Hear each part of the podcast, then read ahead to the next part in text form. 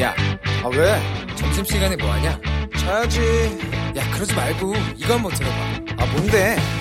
지금 당장 라디오를 켜봐 나른한 오후 깨울 시사 토크쇼 모두가 즐길 수 있고 함께하는 시간 유쾌하고도 신나는 시사 토크쇼 오태훈의 시사본부.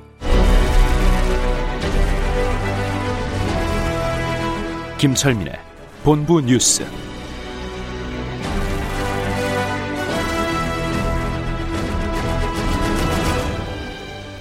네, KBS 제1라디오 오태훈의 시사본부 2부 첫 순서는 이 시각 중요한 뉴스들 분석해드립니다. 본부 뉴스, 뉴스 핵심을 짚어주시는 KBS 보도본부의 아이언민, 김철민 해설위원과 함께합니다. 어서 오세요. 네, 안녕하세요. 예, 비가 중부지방에 상당히 오랫동안 많이 네. 계속 내리고 있는데 예. 피해들 많죠 지금. 그 어제 오늘 지금 물폭탄 수준이라고 해도 될 것 같은데요. 네. 지금 중앙 재난안전대책본부가 집계한 이제 피해를 공식적으로 어, 확인을 해보면 그 현재까지 사망자 6명, 실종자 8명, 부상자 12명, 그 다음에 이재민은 486세대 800여 명, 주택 피해는 190여 건, 어, 비닐하우스 200, 2,800여 동 음, 침수, 네. 농경지 1,400여 헥타 침수 이렇게 지금 어, 피해 집계는 되고 있습니다. 예. 인명 피해가 크네요. 예, 인명 피해가 주로 이제 충북 지역에 이제 집중이 됐는데요. 제천시 금성면 한 캠핑장에서 40, 40대 야영객이 토사에 깔려서 숨졌고요. 충주시 엄정면하고 양성면에서 산사태로 어, 주민 두 명이 이제 숨졌고 음성군 감곡면하고 철원군 동성읍에서 하천이 범람하면서 50, 저 주민 50대 주민 한 명, 20대 피서객 한 명이 이제 급류에 휩쓸려서 익사했고요, 각각. 네. 그다음에 포천시 관인면 한 저수지에서 관리인이 숨은 점검차 배 타고 나갔다 실종이 됐고 현재까지 지금 수색 작업이 진행되고 있고요. 어, 방금 전에 평택시 청부급의 한 공장 건물에 토사물이 쏟아져가지고 그러다 네. 네 명이 매몰됐는데 어. 조금 전에 네 명이 다 구조가 되긴 됐다는 소식이 들어왔습니다. 근데 모두 중상이라고 합니다. 예. 그리고 경기도 용인 캠핑장에서 이용객 120여 명이 고립 어, 범람으로 고립됐다가 2시간 만에 구조가 됐고 강원도 정선, 영월 이런 등지에서 야영장에서 야영객들 180여 명이 고립됐다가 긴급 구조되고 뭐 이런 어, 사고가 잇따랐습니다. 예. 저도 오늘 출근하면서 여의도를 들어와야 되는데 올림픽도로에서 들어오는 길이 다 막혔어요. 예, 예. 통제가 돼서 그 서울 뭐 도심의 뭐 주요 도로 저지대 주택 침수 사고도 잇따랐습니다. 그래서 음. 그 보신 것처럼 한강공원이 다 침수가 돼서 네. 그 이제 주요 하천으로 통하는 나들목들이 이제 다 통제가 됐고요. 서울 잠수교는 어제 오후부터 동부간선도로는 어, 오늘 새벽 5시부터 전면 통제가 됐고요.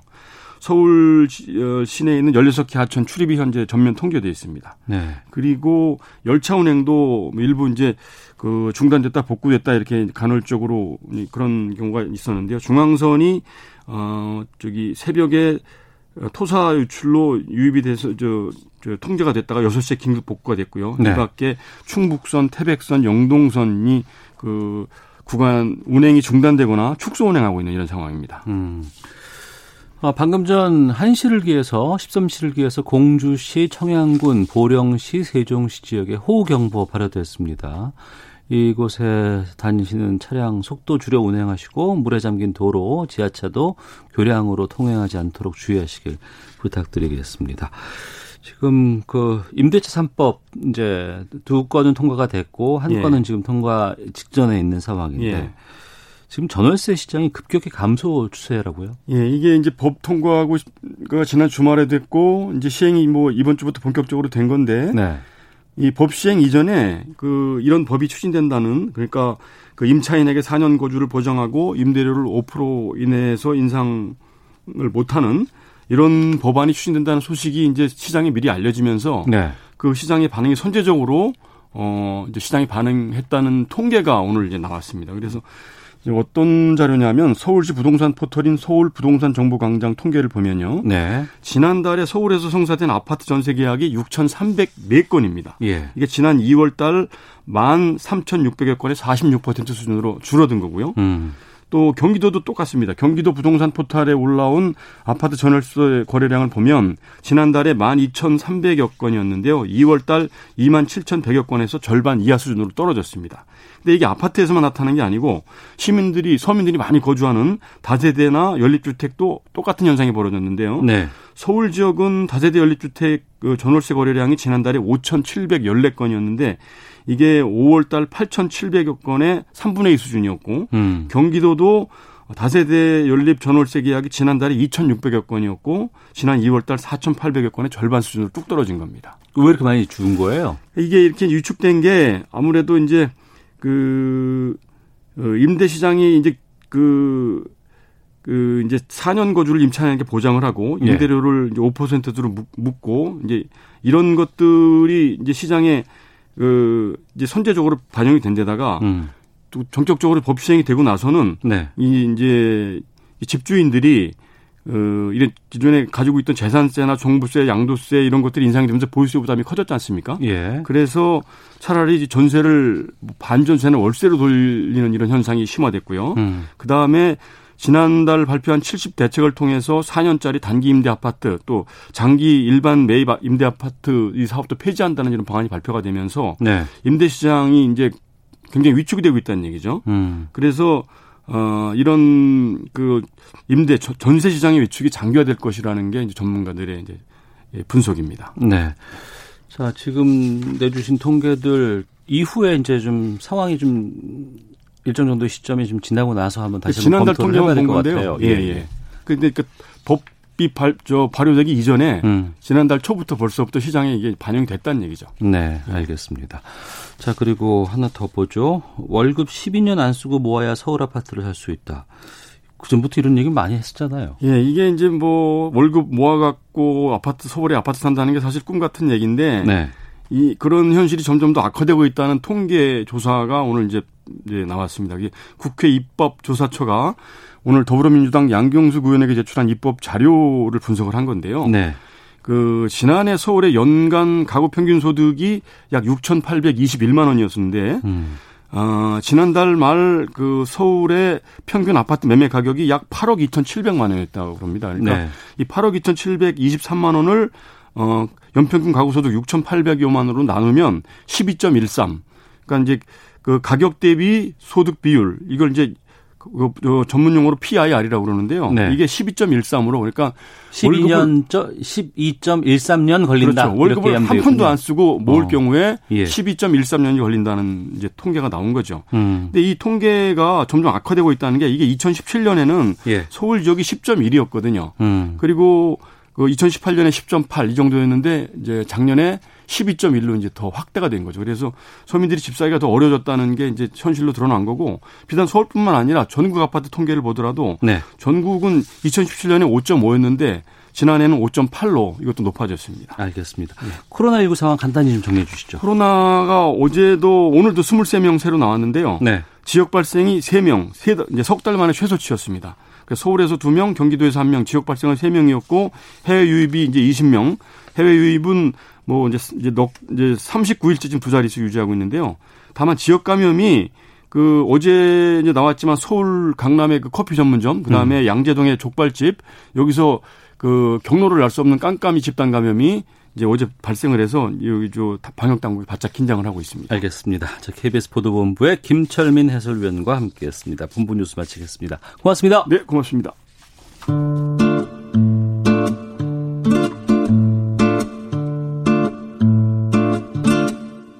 오태훈의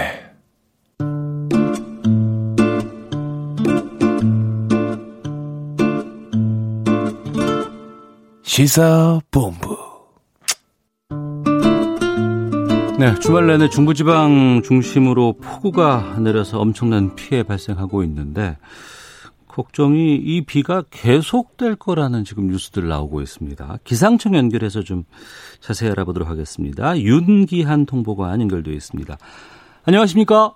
예, 안녕하십니까. 예. 지금 비 전국적으로 얼마나 내리고 있는 거예요?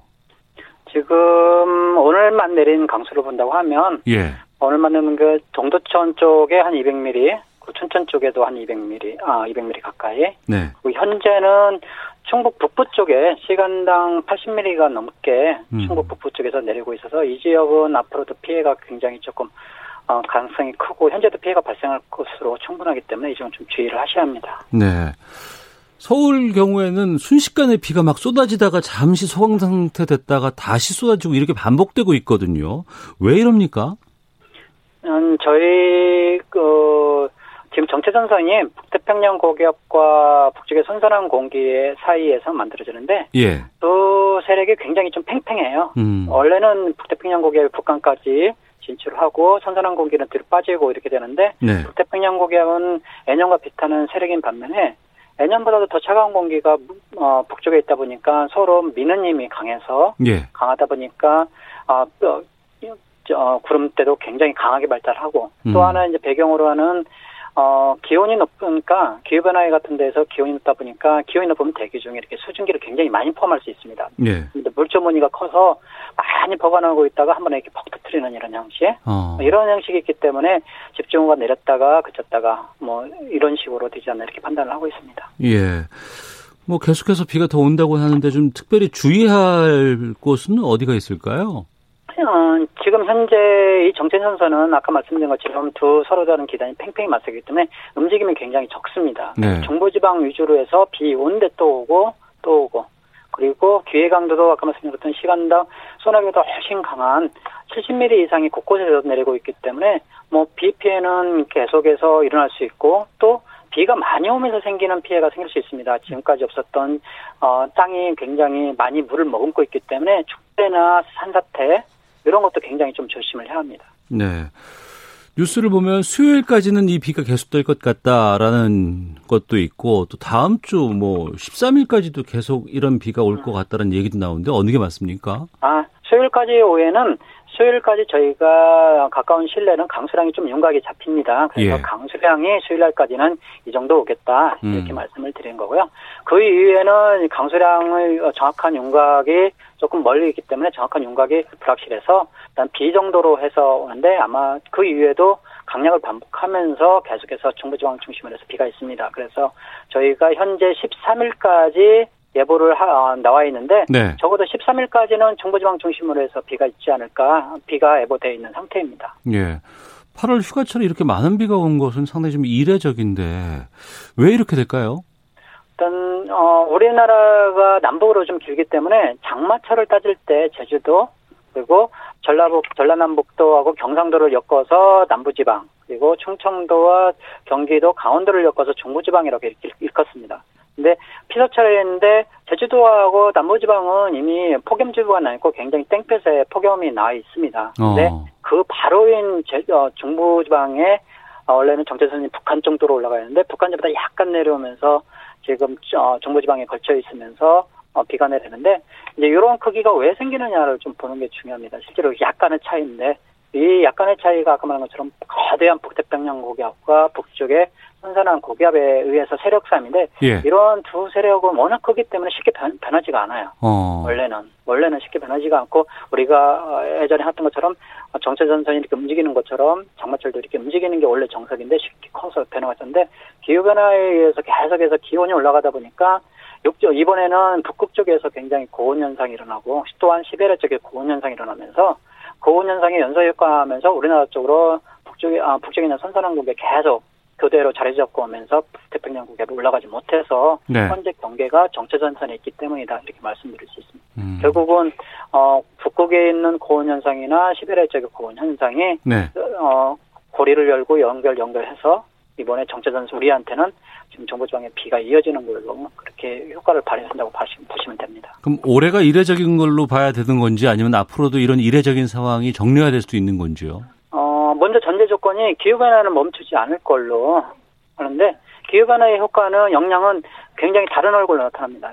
그러니까, 이번에는, 뭐, 북쪽에서, 북극 쪽의 기온이 올라가서 이런 현상이 있지만, 다른 형태는 또 다르게 북태평양국에도 굉장히 하거나 티벳 쪽이 워낙 달궈진다고 하면, 네. 옛날 한 2년 전처럼 어, 폭염으로도 나타날 수 있고, 어. 가뭄으로도 나타날 수 있고, 한파로 나타날 수 있고, 어제, 이번 겨울에, 어, 거운 겨울, 한겨울이 없었지 않습니까? 예, 예. 그런 형태로 매, 예전에 매년 다른 현상이 나타나는데 이제는 이제 매 계절마다 다르게 나타날 수 있다. 음. 또 문제는 똑같은 양상으로 잘 나타나지 않는다. 그게 네. 지금 굉장히 큰 문제입니다. 그 말씀은 이례적인 상황이 앞으로도 계속될 수 있다. 이렇게 지금 우리가 알고 준비를 해야 되겠군요.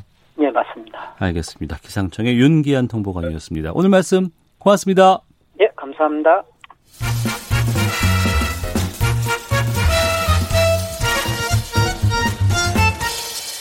오태훈의 시사 본부. 네, 1시 15분 지나고 있는데요. 시사본부 청취자 여러분들의 참여 기다리고 있습니다. 샵 9730으로 의견 보내주시면 소개해드립니다.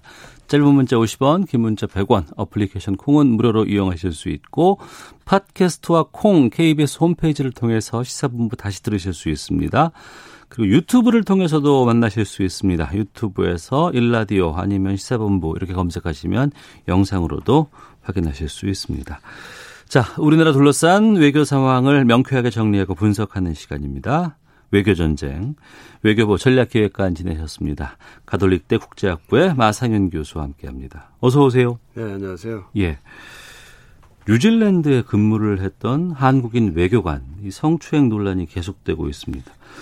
정상회담 뉴질랜드 총리와 문재인 대통령 간의 통화를 예, 통화에서 이 사건이 또 언급이 됐었고 뉴질랜드 부총리가 방송에 출연해서 이 얘기를 또 지금 얘기를 했어요. 어떻게 된 거예요, 이게?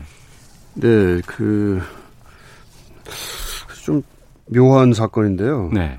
어, 이제 2017년 말에, 네. 그러니까 지금부터 한 3년 가까이 되는 시점인데, 이제 우리 외교관이 뉴질랜드 대사관에 근무하는 한국 외교관 남성입니다.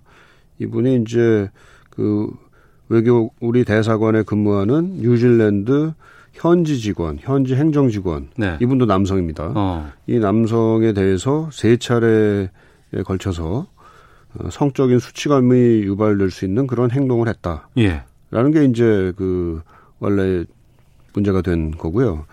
그러다가 어 1, 1년이 지나서 2018년도에 예. 그 10월 경에 이제 우리 외교부에서 이제 감사팀이 다른 일로 음. 그뭐 갔다 가서 이제 그 감사 활동을 벌이던 중에 요 행동을 이제 발견을 했다 그럽니다. 어. 그래서 그 거기에 따라 가지고 그 문제가 됐던 그 한국 외교관이 어 감봉 1개월의 그 경징계를 네. 이제 받았어요. 어.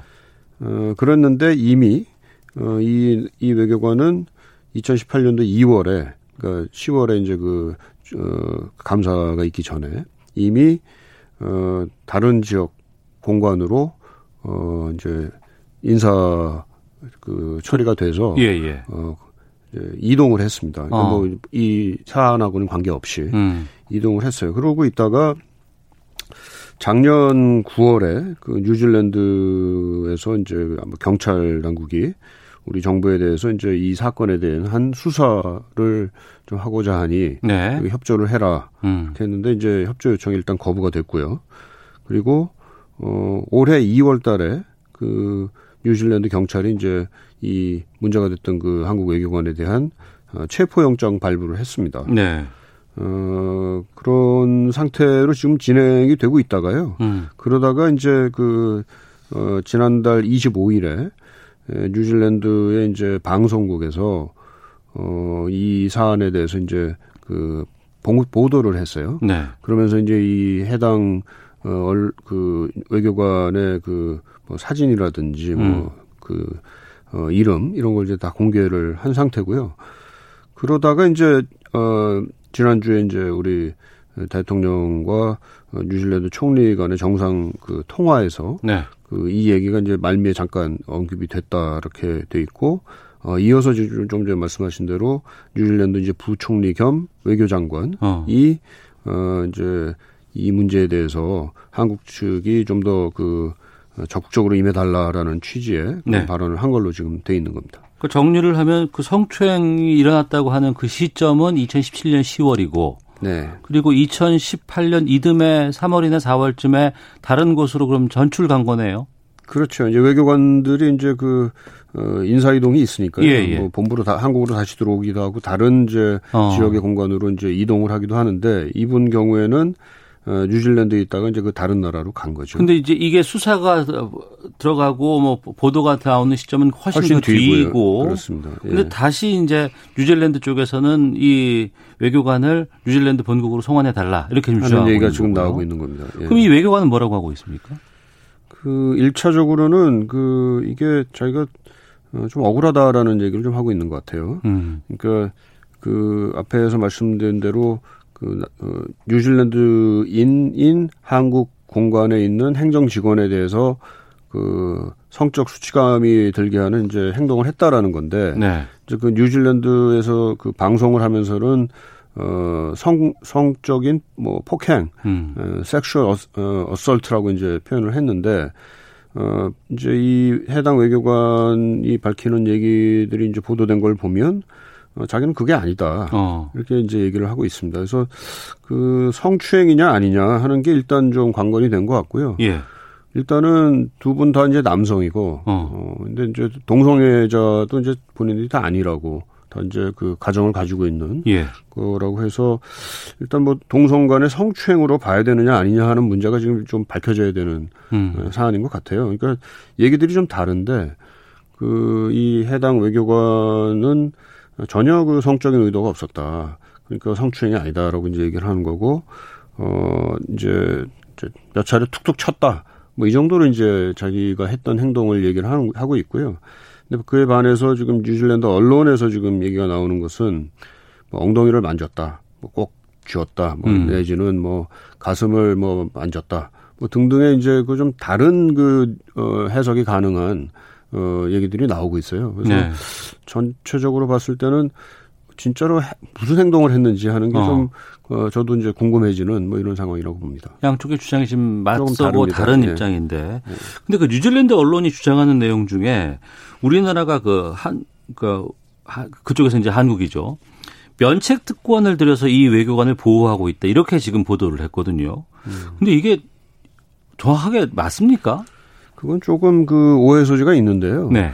이미 그 이제 뉴질랜드를 떠났기 때문에 음. 이 이분이 이제 2018년도 2월에 그 다른 나라로 이제 전보 발령을 받아가지고 갔기 떠났기 때문에 더 이상 뉴질랜드와 면책특권을 얘기할 수 있는 상황은 아니고요. 예. 그러니까 이제 면책특권이라는 것은 이제 그 해당 뭐 사람 하나 하나에 이제 그 부여되는 것이 아니라 그, 그 외교 사절단에 예. 대해서 이제 부여 부여가 되는 것이고 음. 그 해당 국가에 있을 동안에 이제 해당이 되는 거거든요. 예, 예. 그러니까는 그 뉴질랜드를 떠나는 상태이기 때문에 뉴질랜드의 면책 특권이 이분에게 이제 있다. 어. 그게 좀그 정확한 얘기는 아닌 것 같습니다. 다만 이제 그 뉴질랜드 경찰 측에서 이제 우리 외교 우리 이제 공관이요. 네. 뉴질랜드에 있는 그 대사관에 대해서 이제 압수수색을 좀 하겠다 라고 했던 것을 우리가 이제 거부를 했다고 하는데요. 그거 압수수색을 하는 걸 거부할 수 있는 건 그거야말로 면책 특권 아니겠어요? 이제 그렇죠. 이제 음. 외교 이건 이제 외교관에 대한 얘기는 아니가 것이 아니고 이제 공관에 대한 이제 불가침성을 네. 이제 우리가 어 충분히 주장을 할 수 있는 음. 것이고 그래가지고 일단 그 압수수색을 하겠다라는 거는 거- 거부를 했고요. 네.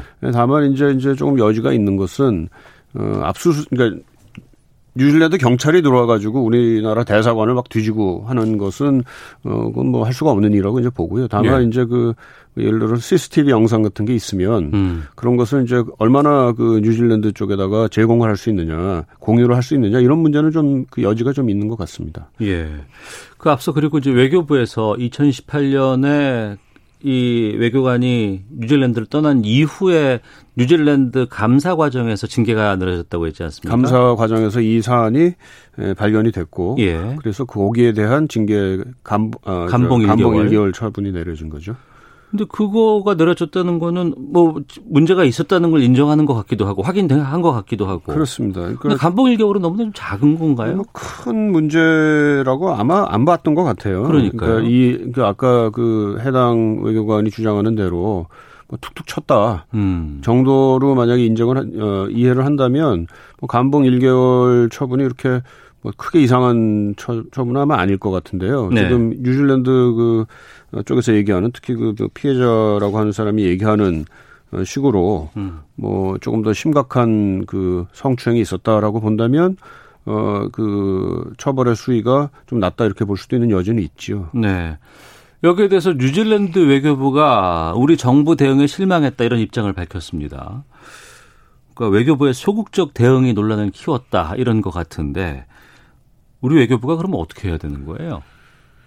글쎄 말이에요. 그 이미 그 2018년도에 조사를 했다가 했다라는 게 이미 그 있기 때문에 네. 재조사를 해야 되는 문제일지 음. 아니면은 이제 다른 기관에 좀 그 조사를 좀 의뢰를 해서 네. 국가 입건위 같은 데다가 어. 해서 좀 객관적인 좀 조사를 다시 한번 그러니까 왜냐하면 외교부가 일차적으로는 조사를 했던 상황이니까요. 뭐 예. 재, 재조사를 할 수도 있겠지만 어. 거기에 대한 뭐 그 공정성이라든지 이런 거를 담보할 수 있는 여지에 대한 의문이 좀 있을 수 있으니까 아예 예. 뭐 다른 데다가 맡기는 방법도 하나 있을 수 있고요. 어. 뭐, 그, 뭐 다른 의견으로 나오는 것은 차라리 이런 그 조사 과정에 뉴질랜드 측도 좀 참여를 시키는 것도 방법이지 않게 방법이 될 수 있지 않겠느냐 뭐 이런 음. 네. 의견도 어, 어, 제시가 되고 있는 것 같습니다. 그러니까 외교 문제로 더 이상 비화되지 않을 수 있도록 공정하고 좀 투명한 수사나 조사가 필요하다 이렇게 그렇습니다. 입장이시네요. 우선적으로는 지금 말씀하신 대로 그, 그 해당 외교관과 네. 그 뉴질랜드 그 피해자의 음.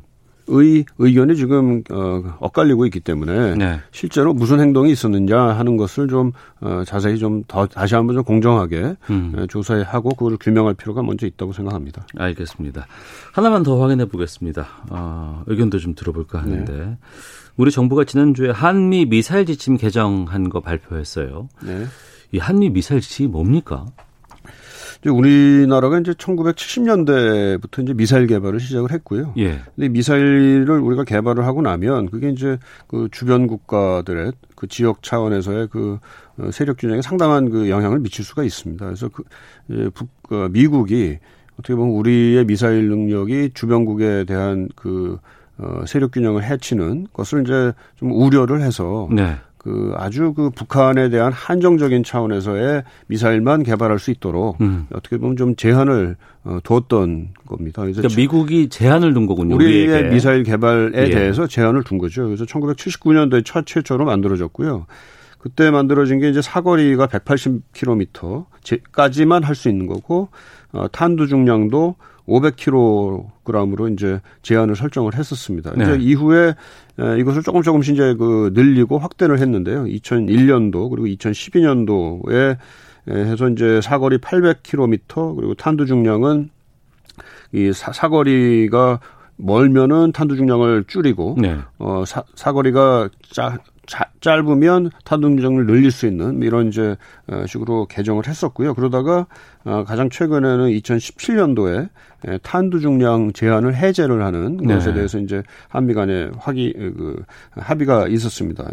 그리고 어그 고체 로켓이 이제 요번에 고체 그, 역 예, 예. 연료. 고체 예. 연료를 쓸 수 있는 예. 그 로켓 개발을 우리가 할 수 있게 된 것이 이제 굉장히 중요한 파트인데요. 어. 어, 2017년도에 그 미- 미사일 지침 개정안에서는 어, 사거리 800km 이상의 고체 로켓을 개발하는 것은 제한을 한다. 네. 라고 이제 그때는 이제 해놨습니다. 근데 요번에, 어, 2020년이 되는 거죠. 한 이, 어, 3년 후가 됐는데, 어, 민간용으로, 어, 고체 연료를 사용하는 로켓을, 어, 개발할 수 있는 것을 이제 다시 한번 허용하는, 어, 그런, 어, 지침이 개정이 된 겁니다. 네. 이번 개정에서 좀 핵심적인 부분, 뭐 눈여겨볼 건 어떤 거예요? 아무래도 지금 그 말씀드린 대로 이제 고체 연료를 우리가 이제 쓸 수 있는 그 능력을 개발할 수 있게 된 건데요. 네. 어, 우선은 그 어, 우주 개, 우주 발사체 이제 청와대에서 발, 발표를 한 것처럼 우리가 이제 우주 발사체를 이제 독자적으로 이제 개발할 수 있는 그 역량을 확보를 한 거고요. 그렇게 예. 되면은 정찰 위성 음. 같은 거를 띄워서 우리 군이 지금 어, 목표로 하고 있는 한반도 지역에 대한 24시간 그 감시 운영 체제를 한 이제 에, 우리가 구축을 할 수가 있는 거고요. 근데 네. 또, 또, 또 다른 것은 사실 민간용 로켓하고 그 군사용 로켓하고 이렇게 잘 구별이 별로 어 어렵거든요. 로켓은 그 로켓이니까. 예, 예. 그래서 우리가 민간용이지만 그 고체 연료를 쓰는 로켓을 개발을 하게 된다면 네. 뭐 당장은 지금 뭐 안 하게 안 하겠다는 의지가 있습니다만은 어 우리가 능력을 가지고 있기 때문에 음. 그 군사용 고체 로- 연료 로켓을 또 만들 수 있는 그런 능력을 우리가 확보한다. 뭐 이런 네. 의미도 이제 분명히 있겠습니다. 알겠습니다. 여기까지 듣도록 하겠습니다. 자, 외교전쟁 가톨릭대 국제학부의 마상현 교수와 함께 했습니다. 말씀 고맙습니다. 네, 고맙습니다. 헤드라인 뉴스입니다. 정부가 세계 각국의 코로나19 재확산 상황으로 국내 해외 유입 확진자도 늘어날 것으로 예상된다며 러시아 선박의 선언은 진단검사 음, 음성 확인서 제출을 의무화하는 등 방역 관리를 강화하겠다고 밝혔습니다. 민주당 윤준병 의원이 전세가 월세로 전환되는 것은 자연적인 추세라며 이때 전환율을 낮추도록 노력하겠다고 밝혔습니다. 통합당 윤희숙 의원이 국회 본회의에서 이른바 임대차 3법이 전세 제도를 소멸시킬 것이라고 비판했는데 이를 반박한 것입니다. 미래통합당은 최근 정부 여당의 부동산 관련 정책과 법안 단독 처리를 강하게 비판했습니다. 민주당 윤준병 의원의 월세가 뭐가 나쁘냐 발언에 대해서는 과연 월세를 얼마나 살아보고 월세살이의 고통과 어려움이 무엇인지 알고나 이야기하는지 모르겠다고 말했습니다. 정부는 주택임대차보호법과 주민등록법의 시행규칙 등을 개정해 집주인이 실거주를 이유로 계약갱신을 거부한 경우 세입자에게 계약갱신을 요구한 기간, 즉 향후 2년간 해당 주택의 확정일자와 전입신고 정보를 열람하게 해줄 방침입니다. 지금까지 라디오 정보센터 조진주였습니다. 이어서 기상청의 송소진 씨입니다.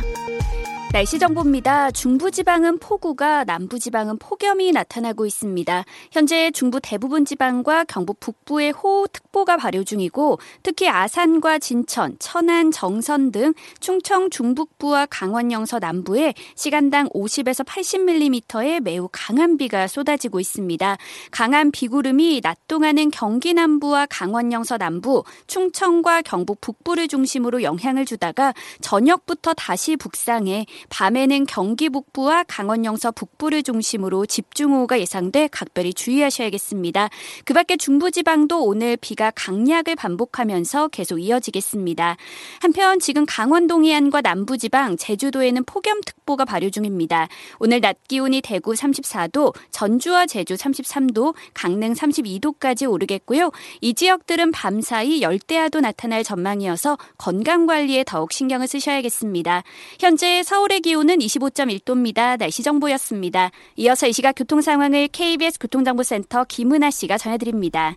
네, 중부지방에 집중적으로 비가 내리면서 서울 시내 도로 곳곳이 통제되고 있습니다. 현재 한강 잠수교 수위는 8m를 넘어섰고요. 잠수교 통제는 19시간 넘게 계속되고 있습니다. 동부간선도로는 의정부 방향 녹천교에서 수락 지하차도 구간을 제외한 양방향 전 구간이 통제고요. 우회하는 차들로 동일로는 오늘 종일 양방향 정체가 심합니다. 또 올림픽대로 여의 상하류 나들목은 진출입로가 모두 통제되고 있는데요. 다만 불광천 증산철교 하부도로 양방면은 차량 통행이 재개됐으니 운행에 참고하시기 바랍니다. 경부고속도로는 부산 방향 신갈분기점 영동고속도로 인천 쪽 진출로가 토사 붕괴 위험 때문에 통제되고 있으니까요. 수원 나들목에서 우회하시기 바랍니다. 서울 양양고속도로 양양 쪽은 강촌 부근 2차로에서 토사 제거 작업 중이라 설악부터 12km 밀리고 있습니다. KBS 교통정보센터였습니다.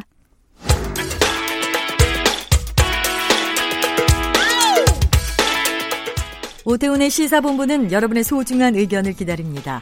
짧은 문자 50원, 긴 문자 100원의 정보 이용료가 되는 샵 9730, 우물정 9730번으로 문자 보내주십시오. KBS 라디오 앱 콩은 무료입니다. KBS 라디오 오태훈의 시사본부. 지금 여러분은 대한민국 라디오 유일의 점심 시사 프로그램을 듣고 계십니다.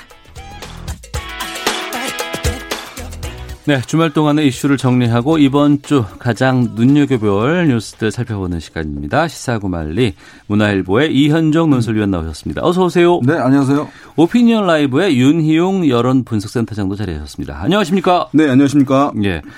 행정수도 이전 여기에 대해서 민주당 어 여러 가지 드라이브 걸고 있습니다. 관련해서 여론조사 기관에서도 이제 행정수도 이전에 대한 것들 많이 조사를 했는데 아니, 네. 어떻게 나오고 있어요 지금? 일단 이제 한국갤럽이 지난주 금요일에 발표를 했는데요. 예. 행정수도 이전에 대해서 어떻게 생각하는지에 대해서 찬성이 42%, 네. 반대가 49% 나왔습니다. 음. 그러니까 이제 반대가 뭐 약간 높은 그런 네. 상황이 같은 40%이긴 합니다만은 네. 어, 특히 주목되는 것은 이제 서울 시민들의 의견인데 서울 같은 경우에는 이제 서울시로 그대로 유지해야 된다. 그러니까 반대죠. 61%. 그다음에 세종시 이전 찬성은 32%. 그러니까 전체 값보다는 서울 시민들의 이제 반대는 더 높은 그러니까 서울 시민들은 반대가 높, 높네요. 더 높은 예. 거죠. 왜냐하면 예, 예. 어떤 본인이 살고 있는 도시에 음. 위상이 네. 아, 좀 훼손되거나 약화될 것이라는 데에 대한 우려감들이 좀 있는 것이니까 네. 이제 일단 결과는 그렇게 나오긴 했는데요. 이게 이제 보면은 조사 결과들이 사실은 이제 여러 조사들이 있었는데 결과값들이 이제 많이 다르긴 합니다. 어떻게 그럴까요? 묻느냐에 따라서 어떻게 묻느냐에 따라서, 따라서 예 여론조사라는 것이 이제 뭐 우리가 프레임을 어떻게 접근해서 질문을 하느냐에 따라서 답은 확연히 달라지긴 하거든요. 어떤 차이가 있었던 거예요, 질문에? 그래서 이제 지금 보면은 행정수도 관련해서는 그냥 행정수도 이전에 대해서 세종시 이전한 것에 대해서 어떻게 생각하냐라고 묻는 게 있을 수 있잖아요. 네. 그 다음에 어 어떤 기관을 옮기는 것에 대해서, 그러니까 청와대 또는 국회를 세종시로 이전하는 것에 대해서 어떻게 생각하느냐라고 묻는 방식이 또 있는 것이고, 지금 방금 말씀드렸던 이제 한국갤럽 조사 같은 경우는 설문지가 이렇게 되어 있습니다.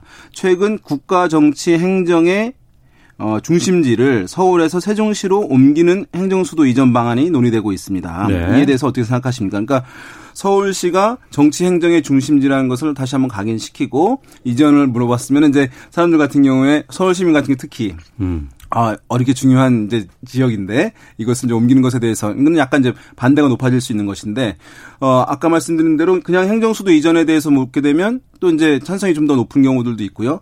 여기에 이제 한 아까 말씀드린 조사기관 예, 한국갤럽의 조사에서는 이런 게 있었어요. 청와대로 옮기는 거, 국회를 옮기는 것, 네. 그다음에 서울대학교 옮기는 것 이렇게 기관을 나눠서 이제 물어보기도 했는데 거기서는 이제 국회를 세종시로 옮기는 것에 대해서는 뭐 찬성이 더 높았습니다. 찬성이 47%, 어, 반대가 39%였으니까 네. 국회만 세종시로 옮기는 거에 대해서는 찬성이 높은데 음. 어, 다른 기관이라든가 아니면 아까 말씀드린 대로 이제 서도 서울에 대해서 상징성을 언급하고 하게 되면 또 어, 반대가 높기도 한 네. 어, 이런 이제 조사를 어떻게 묻냐에 따라서 차이들이 나타나고 있다 이렇게 보고 있습니다. 행정수도 이전과 관련해서는 지역에 따라서 아니면 자신이 처, 위, 어, 처한 현실에 따라서 여러 가지 것들이 좀 의견이 다를 수밖에 없거든요. 그렇죠. 네. 근데 이걸 어떻게 이 수렴을 할 수 있을까요? 그러니까 이게 이제 국토 균형 발전이라는 차원에서 이제 2002년도 노무현 당시 후보가 제시를 했고, 네. 그다음에 이제 그 경우 2004년도 이제 헌법재판소에서 이제 위헌 판결이 나면서 그러니까 이게 이제 지금 수도 이전은 되지 않고, 그러니까 행정 어, 도시를 이제 건설하는 방향으로 결론이 났지 않습니까? 네. 그 후에 이제 16년이 지난 다음에 지금 여당에서 다시 이제 문제 제기를 한 것인데요. 음. 아무래도 우리 국민들 입장에서 보면 좀 학습 효과가 있는 것 같아요. 당시에는 아, 국토 균형 발전 또 수도 이전 문제에 대해서 상당히 어떤 면에서는 좀 동의하는 측면이 많았었는데 실제 그 이전을 해보니 일단 분산 효과는 전혀 없었다는 거거든요. 예. 를 들어서 그러면 분, 그 상식적으로 공무원들이 다 내려갔으니까 그럼 과천이 집값이 많이 싸져야 되는데 음. 과천 집값이 오히려 더 올랐어요. 예. 그러니까 공무원들 입장에서 보면 또 출퇴근을 그러니까 서울과 서울을 뭐 주말 부분 한다는 거 아니겠습니까? 그래서 생활 주거지는 여전히 서울에 있으면서 실제 이제 거기에 출퇴근하는 것이고 또 공무원들도 매일같이 서울로 와야 되는 이런 어려움이라든지 등등 여러 가지 이제 부작용들이 있다 보니 지금 이제 다시 이거를 들고 나온다고 했을 때 국민들에서는 뭐 그렇게 선뜻 예를 들어서 이런 어 과연 현재 어떤 부작용들을 극복할 수 있는가에 대한 의문점들이 있는 것이고요. 또 네. 하나는 이제 쭉 우리가 그동안 이 수도 이전 문제에 대해서 국민들께서 지켜보시면서 사실 서울이라는 도시가요 굉장히 경쟁력이 있는 도시입니다. 아시겠지만 이게 연방 국가 말고 그러니까 예를 들어서 미국 같이 크게 뉴욕, 워싱턴, LA 뭐 이렇게 나눠져 있는 나라 말고 이런 어떤 단위 작은 나라에서 어떤 집중된 도쿄라든지 파리라든지 서울이라든지 그런 면에서 볼 때는 이렇게 오랫동안 어떤 수도가 600여 년 넘게 한 군데 있는 나라가 거의 드물고요. 음. 또 인프라 예를 들어서 뭐 공원이라든지 또 문화적인 면이라든지 그다음에 또 우리가 바로 산이 옆에 있지 않습니까? 예, 예. 또 강물도 한강이 뭐 세계적으로 큰 강이 있고 등등 여러 가지 조건에 봤을 때 시너지 효과가 분명히 있는 거거든요. 즉 음. 대한민국이 어떤 면에서 보면 서울이 이 발전하는 데는 서울이라는 도시의 집중력과 또 모든 어떤 금융 기업, 행정, 인프라가 다 집중돼 있었던 효과가 있는 것인데 네. 이걸 만약에 옮겨갈 경우에 음. 그러면 과연 그러면 그 행정 도시는 누가 사느냐는 거죠. 그러면 국회만 가고 청와대만 간다고 해서 그게 해결되느냐는 문제거든요. 그 그런 면에서 봤을 때는 이제 조금 국민들께서는 아마 이 문제를 조금 이제 예전에는 아 이거 올라가면 그냥 국토가 좀 어떻게 좀 균형 발전되겠다는 막연한 어떤 기대에서 네. 지금은 좀 더 냉정하게 보시고 있는 게 아닌가 저는 음. 그렇게 보고 있습니다. 지금 이제 치열한 이제 여론전이 있을 수밖에 없는 그런 상황인데요. 그래서 네.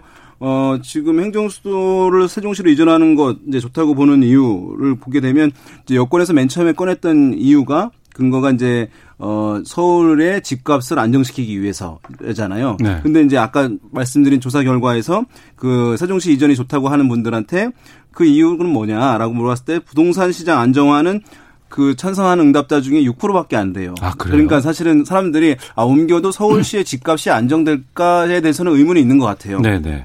네. 대신 어쨌든 수도가 너무 과밀화되어 있으니까 서울이 음. 이 문제는 뭔가 좀 해소가 필요하다라고 하는 부분들이 그런 응답들이 높게 나오고 있거든요. 그래서 아마 여권에서는 단순히 서울 집값 안정화를 위해서 이전하는 것이 아니라 네. 다른 더 큰 종합적인 이제 이유들 근거들을 마련하는 것이 이제 필요하고 아마 야권에서는 아마 그 부분은 이제 집중적으로 이제 반대하는 어 이전 반대하는 이제 근거들로 뭐 수도 서울의 상징성이라든가 이런 부분들을 이제 얘기를 할 것으로 보이는데요.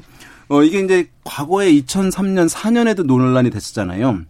그때는 사실 이 반대하는 목소리들을 정치적 목소리로 전환시킬 수 있는 어떤 환경이 갖춰져 있었어요. 왜냐하면 음. 당시에 서울시장이 이명박 서울시장이었거든요. 예, 그때 예. 그 다음번에 대통령이 됐잖아요. 음. 그러니까 굉장히 주목받는 정치인이 이제 있었고 그래서 그것을 정치적 목소리로 냈고 어 이제 그 어쨌든 간에 그것은 이제 반대 목소리들을 크게 만들어냈던 것인데 지금 이제 보면은 어 야권에서는 뭐 이런 이제 목소리들을 하나로 담을 수 있, 을지에 대해서 약간 의문이 있는 부분들이 왜냐하면 대권 주자들은 또 아, 옮기는 것도 한번 고민해 볼 필요가 있다. 어. 또 충청 지역의 의원들, 중진 의원들도 또 부산에 있는 의원들도 이제 보면은 어, 옮기는 것도 괜찮지 않겠냐라고 하는 이제 균열의 전선에서 네. 균열이 나는 부분들이 있어서 이제 야권이 이 부분을 어떻게 대응할지 좀 이제 주목이 되고 있는 상황이고요. 아까 예. 말씀드린 조사 개요를 예, 예. 말씀드리면 7월 28일부터 30일까지 한국갤럽이 휴대전화 조사를 1,001명 대상으로 조사를 했고요. 표본 오차는 95% 신뢰 수준에서 플러스 마이너스 3.1%포인트, 응답률은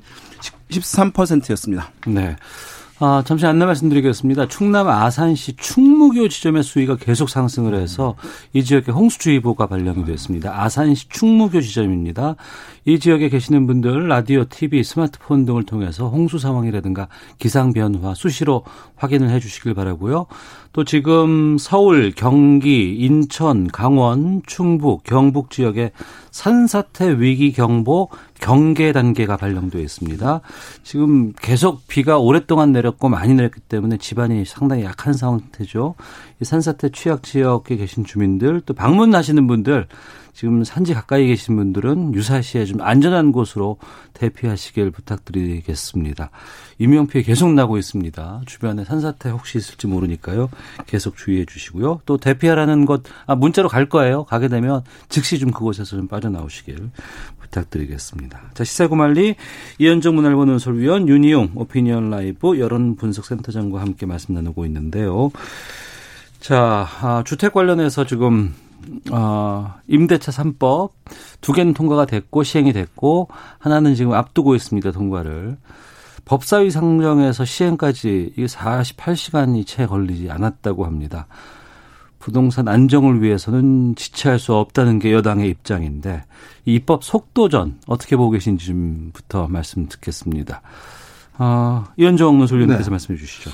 근데 어쨌거나 여당이 이제 다수 의석을 차지하고 난 다음에 여러 가지 이제 압박을 받았을 겁니다. 네. 어, 뭔가 성과를 보여야 될 것이고 특히 이제 부동산 문제 같은 경우는 전 국민이 해당되는 문제잖아요. 네, 네. 이제 그러다 보니 이게 여론에 굉장히 밀접하게 연결이 돼 있습니다. 특히 왜냐하면 지금 당장 이제 20대들, 30대들 결혼을 앞두고 있는 그뭐 저희 조카들도 그렇습니다만은 지금 집을 어떻게 구해야 될지에 대해서 정말 깜깜하거든요.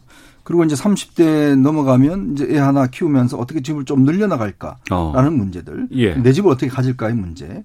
또 40대, 50대 같은 경우는 집을 이제 좀 더 큰건 가는지 아니면 이제 이 세금 문제라든지 또 60대 저희 뭐 선배들 같은 경우 보면 집을 한 채 가지고 있는데 문제는 여기 세금이 지금 너무 이제 보유 그 많이 매겨지니까 이 부분에 대한 이제 걱정들. 그러니까 전 국민이 어떤 면에서 보면 다 내용은 다르지만 부동산 문제에 관심을 가지는 거거든요. 음. 근데 지금 이제 정부 입장에서 보면 원래 임대인과 임차인이라는 게 어떤 적절한 균형과 긴장 속에서 이제 정책을 해야 되는데 지금 네. 보면 임차인 쪽에 이제 많은 어떤 면에서 보면 무게를 두고 이번에 발표를 한 거 아니겠습니까? 네. 그만큼 이제 주거 안정이 필요하다라고 이제 생각을 한 것인데 근데 법이란 게 그렇습니다. 이게 이, 어, 이이 디테일에 악마가 있다고 그래서요. 결국은 어떤 면에서 보면 법안을 만들 때 조항 하나 이게 잘못되는 바람에 굉장히 어떤 면에서 보면 이 해가 되는 게 있어요. 이번도 마찬가지로 정부 입장에서 보면 선의로 예를 들어서 two plus two를 하지만 네. 실제 시장에서 느낄 때는 또 다른 느낌으로 다 가는 어. 거거든요. 그러면 거기에 따르는 보완책이나 그다음에 이제 또 이 전세 사는 분들이 똑같은 전세가 아니지 않습니까? 10억짜리 전세가 있고 20억짜리 전세가 있고 자가라고 해서 똑같이 많은 금액이 아니라 뭐 3억짜리 자가가 있고 4억짜리가 있고 여러 가지 있기 때문에 거기에 따라서 보호해야 될 권익이 또 다른 거거든요. 그러면 그걸 좀 더 꼼꼼하게 야당과 함께 가져갔어야 되는데 네. 책임도 가져갔다면 뭐 국민들 입장에서 보면 설득할 수 있는 명분이 될 텐데 음. 이걸 이제 지금 여당 단독으로 이렇게 해놓으니까 더 반발이 저는 더 심한 게 아닌가 실제로 네. 어떤 시장에 대해서도 마찬가지고 또 여당은 여당대로 지금 일단 뭐 호랑이 등에 탄 지금 상황이니까 음. 거기서 또 어떻게 지금 다시 돌릴 수는 없는 상황이고. 예, 예. 근데 시장은 시장대로 이 법에 음. 대해서는 굉장히 제가 아까 말씀드렸던 선의의 법이라고 생각하지만 실제 시장에 나, 나올 때는 굉장히 다르게 해석할 수가 있는 것.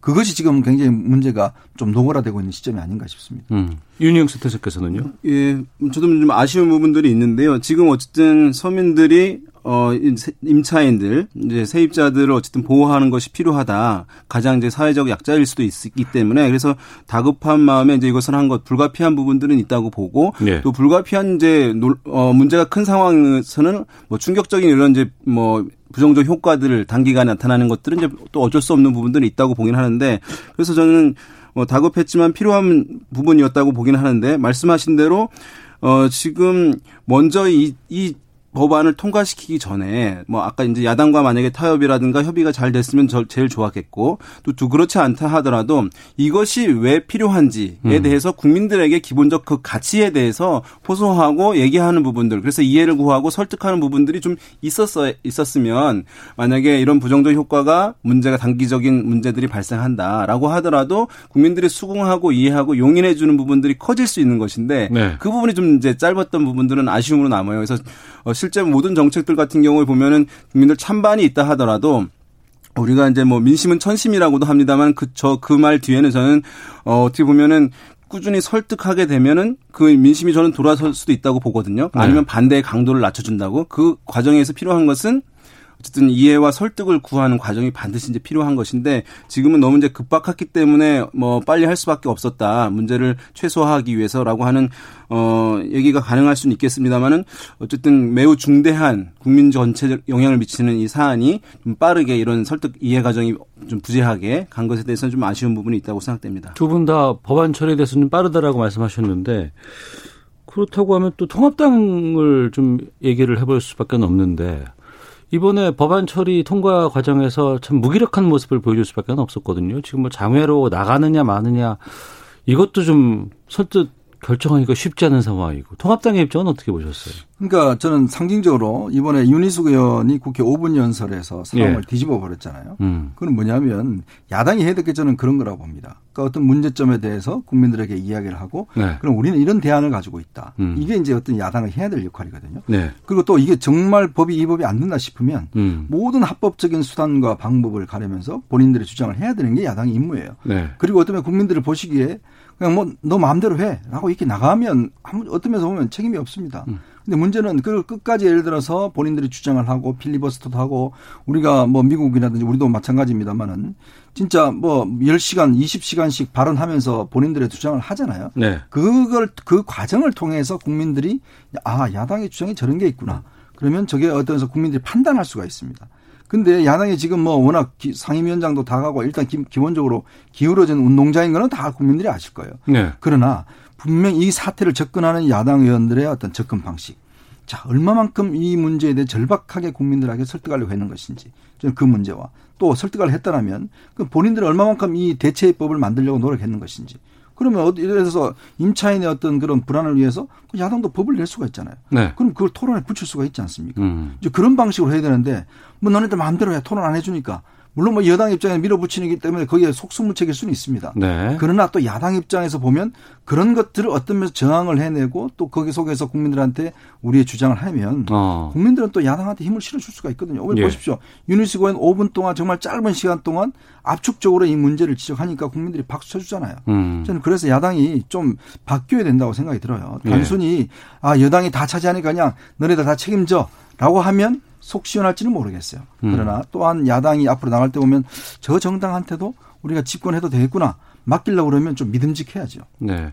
연설 내용 때문에 윤희수 의원이 상당히 칭찬을 받았는데 또 네. 정작 본인이 3주택자라 그래서 이게 또 서민의 이 그 상황을 대변할 수 있느냐라는 뭐 이런 비판들도 좀 여당 쪽에서는 지금 나오고 네, 2주택자, 인가요 예, 정정하겠습니다. 뭐 예. 2주택자 또 그것을 반, 반박한 또 여권 의원은 뭐 더 주택이 또 많기도 하고 이런 어. 얘기들이 있는데 저는 뭐 이런 것들은 격가지 얘기라고 생각합니다. 어떤 왜냐하면 국회의원이 음. 어쨌든 그런 입장에 처한 국민들을 대변해서 네. 얘기하는 것은 뭐 본인이 거기에 약간 이제 적절한 뭐 조건에 맞지 않는 부분이 있다 하더라도 대변해서 얘기할 것들은 국회의원들의 의무이기 때문에 네. 그것이 뭐 2주택자가 얘기했기 때문에 진정성이 없다. 또 그걸 반박한 사람은 또 3주택자이기 때문에 반박할 자격이 없다. 이렇게 하는 것은 이제 격가지 얘기라고 보는데 어쨌든 어 윤희수 의원의 그 연설이 저는 이제 야당이 나아갈 방향을 보여주었다고 보여요. 그래서 네.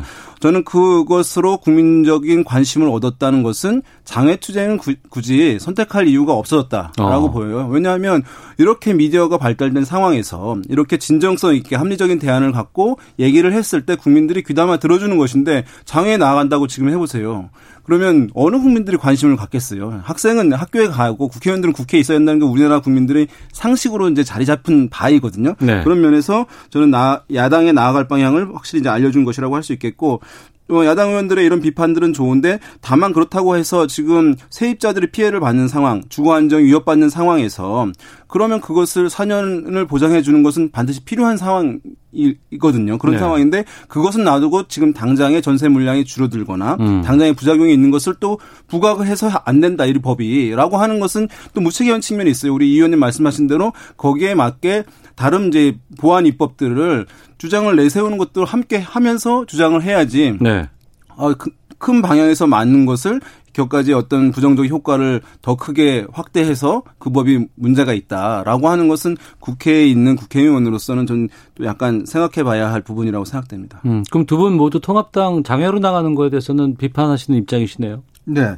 어, 좀 전에 이제 윤희숙 의원이 나와서 예. 윤희숙 의원 좀 더 설명을 드리면 이분이 원래 이제 그 KDI에 근무하셨거든요. 예, 예. 그리고 성북 도남동에 조그마한 집을 하나 가지면서 그 KDI 옆에 있으니까 그러다가 이제 세종시로 옮겨가면서 세종시에 특별 분양을 받았어요. 음. 그것도 뭐 조그마한 주택을 받아서 그 집에 왔다 가서 하시다가 요번에 기획재정위원이 되면서 그 집을 팔았습니다. 오해가 될 수 있다는 해서.